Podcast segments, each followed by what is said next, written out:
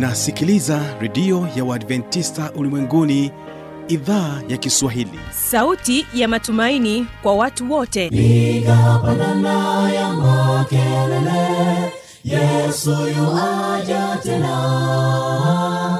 Ipaze sauti himba sana yesu yuaja tena. Anakuja anakuja yesu yuaja tena. Hii ni sauti ya matumaini kwa watu wote. Inayokujia kupitia redio ya Waadventista ulimwenguni awr toka kila kona ya dunia tunasikia vita njaa maafa. Hivyo washiria marejeo ya mwokozi. Piga panda ewe mlinzi yesu yuwaja tena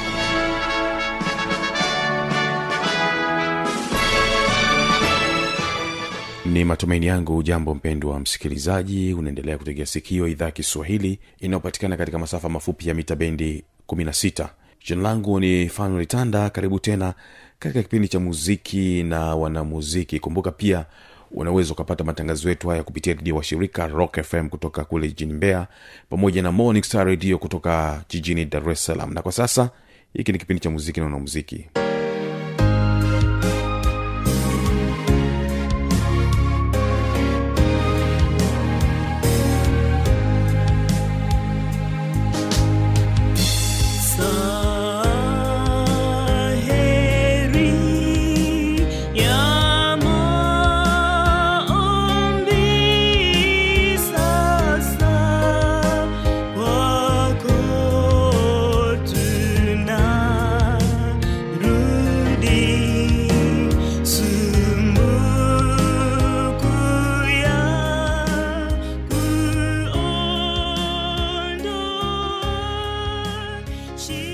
shida. na mpendo wa msikilizaji katika kipindi kizuri cha muziki na wanamuziki na kukaribisha sana jina langu ni fanuel tanda na katika siku ya leo utaweza kuangazia wimbo huu mzuri wa saheri ya maombi nam Sahiri ya maombi ni wimbo mzuri ni wimbo mtamu lakini pia unakufanya kuweza kutafakari swala zima la mahusiano yako wewe na mungu na kuona ya kwamba uweze kupeleka haja zako kwa mungu moja kwa moja mawasiliano yako kuweza kufanya moja kwa moja kwa mungu. Na tutaangalia historia ya wimbo huu wa saheri ya maombi.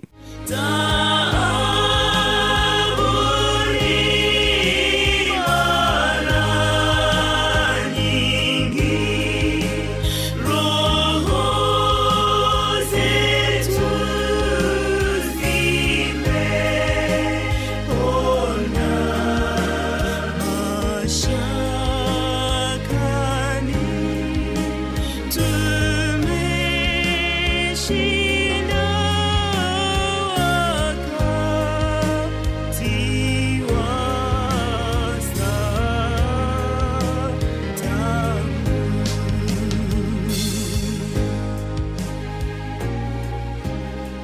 wimbo wa saa heri ya maombi.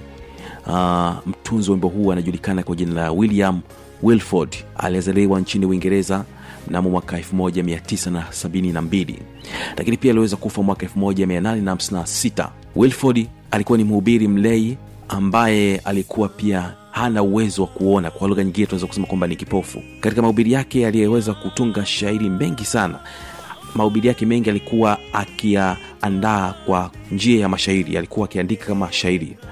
Huyu mhubiri wilford aliweza kuandika mashahiri kuhusiana na maombi mnamo mwaka 1842 na kwa kuwa yeye alikuwa sio mtaalam sana katika masuala ya kimuziki akampelekea rafiki yake thomas sermon na kumwomba aweze kumwandikia mashairi haya kuhusiana na maombi hiyo ni sababu ya kwanza lakini pia sababu ya pili alikuwa hana uwezo wa kuona. Akampelekea ili aweze kuyaweka vizuri katika karatasi. Haya mashairi huyu uh, rafiki yake thomas Selmon. baada ya miaka mitatu huyu rafiki yake Selmon alienda nchini marekani kutoka kule nchini uingereza. Selmon akakutana na eh, huyu uh, mtaalam wa kimuziki mtunzi wa nyimbo mtunzi wa mashairi mwingine ambaye alikuwa akijulikana kwa jina la william bradbor yeye william bradbor aliyezaliwa mwaka 1816 na alifariki mwaka 1868 ambaye aliweza kuchapa wimbo huu mwaka 1845 ilikuwa ni septemba ya tarehe 13 Simon alimkabidhi akaweza kuchapa wimbo huu na kuweza kuweka kimuziki. Alikuwa ni mwandishi na mtunzi maarufu wa nyimbo za kikristo huyu william bradball ukiangalia wimbo huu ni wimbo wenye mguso wa pekee wimbo ambao unaonyesha unaweza kutoa mguso na kuwapatia nguvu wale watu ambao wameweza kukata tamaa. Na unaonyesha matumaini katika swala zima la maombi. Baadhi ya mabeti yanaonyesha maombi ya dhati yenye mazungumzo kati ya mwanadamu na mungu moja kwa moja. Katika wimbo huu wengi wamebarikiwa na hata sasa unaposikiliza najua kuna vitu ambavyo unaweza kubarikiwa ndani yake. Kupitia mashairi ambayo aliandika huyu mwanamashairi au huyu mhubiri mashuhuri ambaye alijulikana kwa jina la william wilford. Lakini huyu william bradball yeye aliweza kuandika vizuri kabisa na kuweza kuweka wimbo huu kimuziki. Bila shaka umeweza kubarikiwa kupitia historia ya wimbo huu unasema kwamba saa heri ya maombi. Hakika ni saa heri ya maombi. Shida zetu matatizo yetu tunampelekea mungu moja kwa moja. Hakika uweze kubarikiwa. Jina langu ni tanda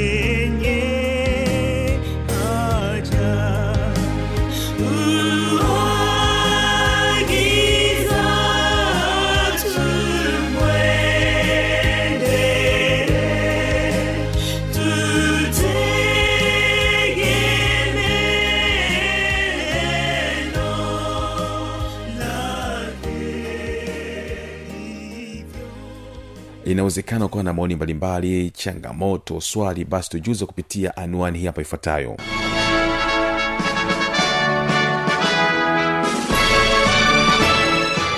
Redio ya uadventista ulimwenguni awr sanduku la posta 172 morogoro tanzania.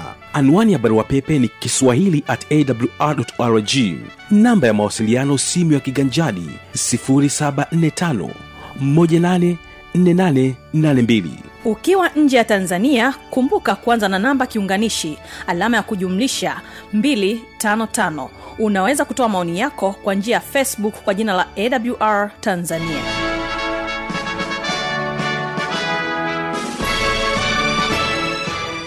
Karibu tena katika kipindi kizuri cha maneno ya taifa raja na hapa tutakuwa naye mwinjiristi stephen gomela akija na somo ambayo sema kwamba ulinzi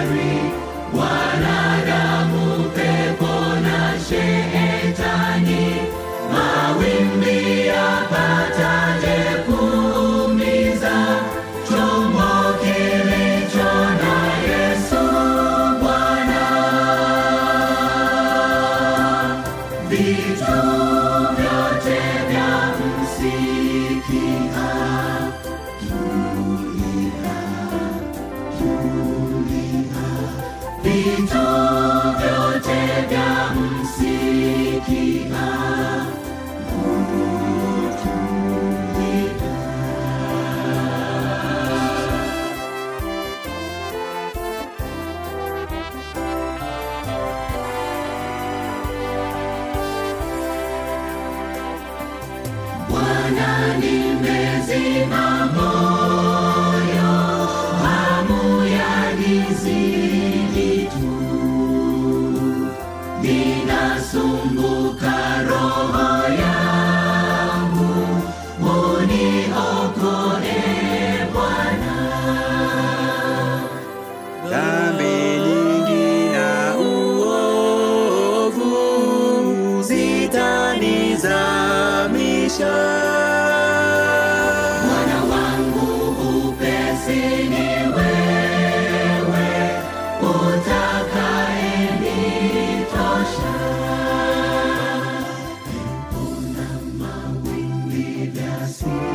keep Love.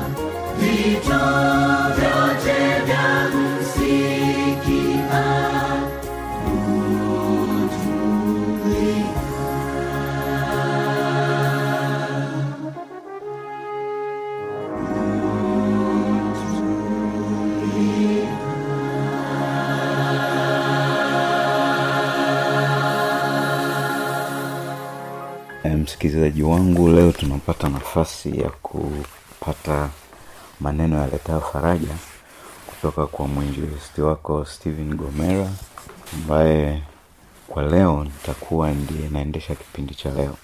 Kama utapata changamoto yoyote ya maswali kufuatana na somo, basi e, tuwasiliane kwa simu namba sifuri sita saba tano hamsini na nane arobaini sitini na moja. Ndugu msikilizaji wa kipindi chetu cha maneno yaletayo faraja somo letu la leo linasema ulinzi ulioahidiwa. Yesu mwokozi wetu alipotoa ombi kwa ajili ya wanafunzi wake katika yohana 17 mstari wa 15 anasema mimi siombi kwamba uwatoe ulimwenguni bali uwalinde na yule mwovu. Kwa wale wote tunaomwamini yesu tunapata faraja kubwa kwa maneno haya kuwa mungu wetu ametuwekea ulinzi dhidi ya mwovu yaani shetani. Ili asituingize katika dhambi asituingize katika uovu. Katika safari yetu ya kiroho hatuna sababu ya kumwogopa shetani pamoja na vibaraka vyake kwani mungu yupo upande wetu. Historia ya wanadamu inaonyesha kuwa wote wenye uhusiano na mungu daima wamelindwa dhidi ya shetani na majaribu yake. Inatutia shime sana kwani mungu alitangaza tangu eden. E, katika kitabu cha mwanzo sura ya tatu mstari wa kumi na tano anasema nitaweka uadui kati yako na huyo mwanamke na kati ya uzao wako na uzao wake. Huo utakuponda kichwa na wewe utamponda kisigino. Faraja kubwa iliyoje kwetu sisi tunaofikiriwa na miisho ya dunia. Ushindi wa watu wa mungu ulitabiriwa na mungu mwenyewe tangu anguko la mwanadamu lilipotokea katika bustani ya eden. Ulinzi uliwekwa dhidi ya mwovu na ushindi yesu alipokufa kwa ajili ya dhambi za ulimwengu na kufufuka siku ya tatu alikuwa amemponda shetani kichwa. Ushindi wa wote wanaomwamini yesu ulipatikana. Yesu anatuombea tulindwe na yule mwovu. Maisha ya wanadamu hayakosi mateso na majaribu. Ndiyo maana ombi la yesu kwa ajili yetu linatupa faraja ya ulinzi dhidi ya shetani. Ayubu mtu wa mungu alilindwa na alitoka akiwa safi baada ya kupitia jaribu kubwa lililoletwa na shetani. Watu wa mungu wanapaswa kuishi kwa kanuni za mbinguni na ulinzi wa mungu utaambatana nao. Faraja kubwa kiasi gani tunapoona ushindi wa waliotangulia wakiwa wamepewa ulinzi wa ajabu dhidi ya shetani. Kwa mfano yusufu alikuwa mwaminifu kwa yote na mungu alimpa ulinzi na kumuinua. Matokeo yake tunamwona yusufu akiwa kiongozi mkubwa katika nchi ya ugenini jambo ambalo si la kutegemea kwamba mtu aliyeingia katika nchi akiwa mtumwa aliyenunuliwa lakini hatimaye anasimama katika ngazi ya e, mtu wa pili kutoka kwa mfalme hilo linaonyesha jinsi ambavyo ulinzi ulivyo kwa watu wa mungu wanaomtegemea. Danieli na wenzake watatu waliishi kwa kanuni za mungu. Na mungu alitoa ulinzi usiosemeka. Yesu anasema uwalinde na yule mwovu. Hatuna sababu ya kuogopa uovu. Badala yake tuupinge uovu kwa wema chini ya uongozi wa roho mtakatifu. Roho mtakatifu anakuja kwetu kwa jina la yesu ili atufundishe na kutukumbusha yote. Tukisoma katika yohana sura ya kumi na nne mstari wa ishirini na sita eh, anatuambia kwamba roho atakapokuja atawafundisha yote na kuwakumbusha yote. Faraja kubwa kwetu kwamba tufundishwe na roho mtakatifu na tukikubali kufundishwa ni ulinzi tosha dhidi ya mwovu kwa kuwa chochote tutakachokuwa tunakifanya kitakuwa kimefanyika kufuatana na maelekezo ya roho mtakatifu. Na roho mtakatifu kama mwalimu wa mbinguni anafundisha kile ambacho anajua kwamba kitakuokoa. Yesu amefanya kila kitu kinachotusaidia ili tupate uokovu tukimwamini yeye ulinzi ni hakika. Tupate ombi. Mtakatifu mungu wetu wa mbinguni tunakuomba utupe ujasiri wa kuishi sawa na mapenzi yako. Tukiamini ulinzi wako wa hakika msaidie msikilizaji awe mwanafunzi wako na hatimaye aokolewe. Tunaomba haya tukiamini kwa jina la yesu aliye bwana na mwokozi wetu. Amina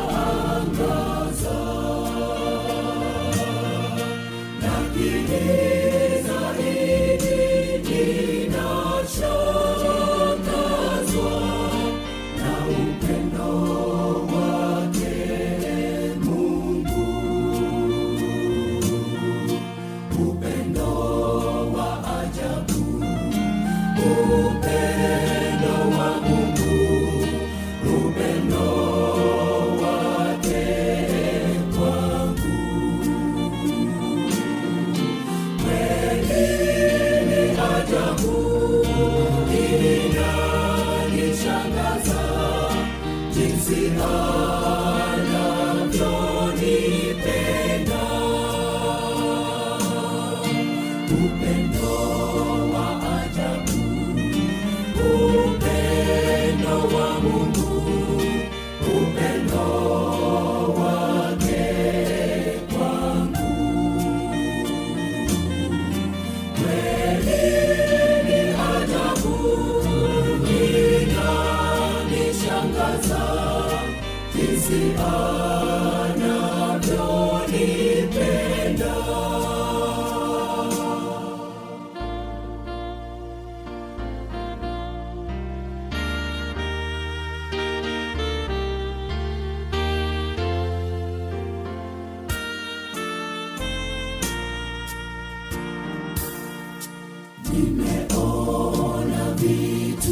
God.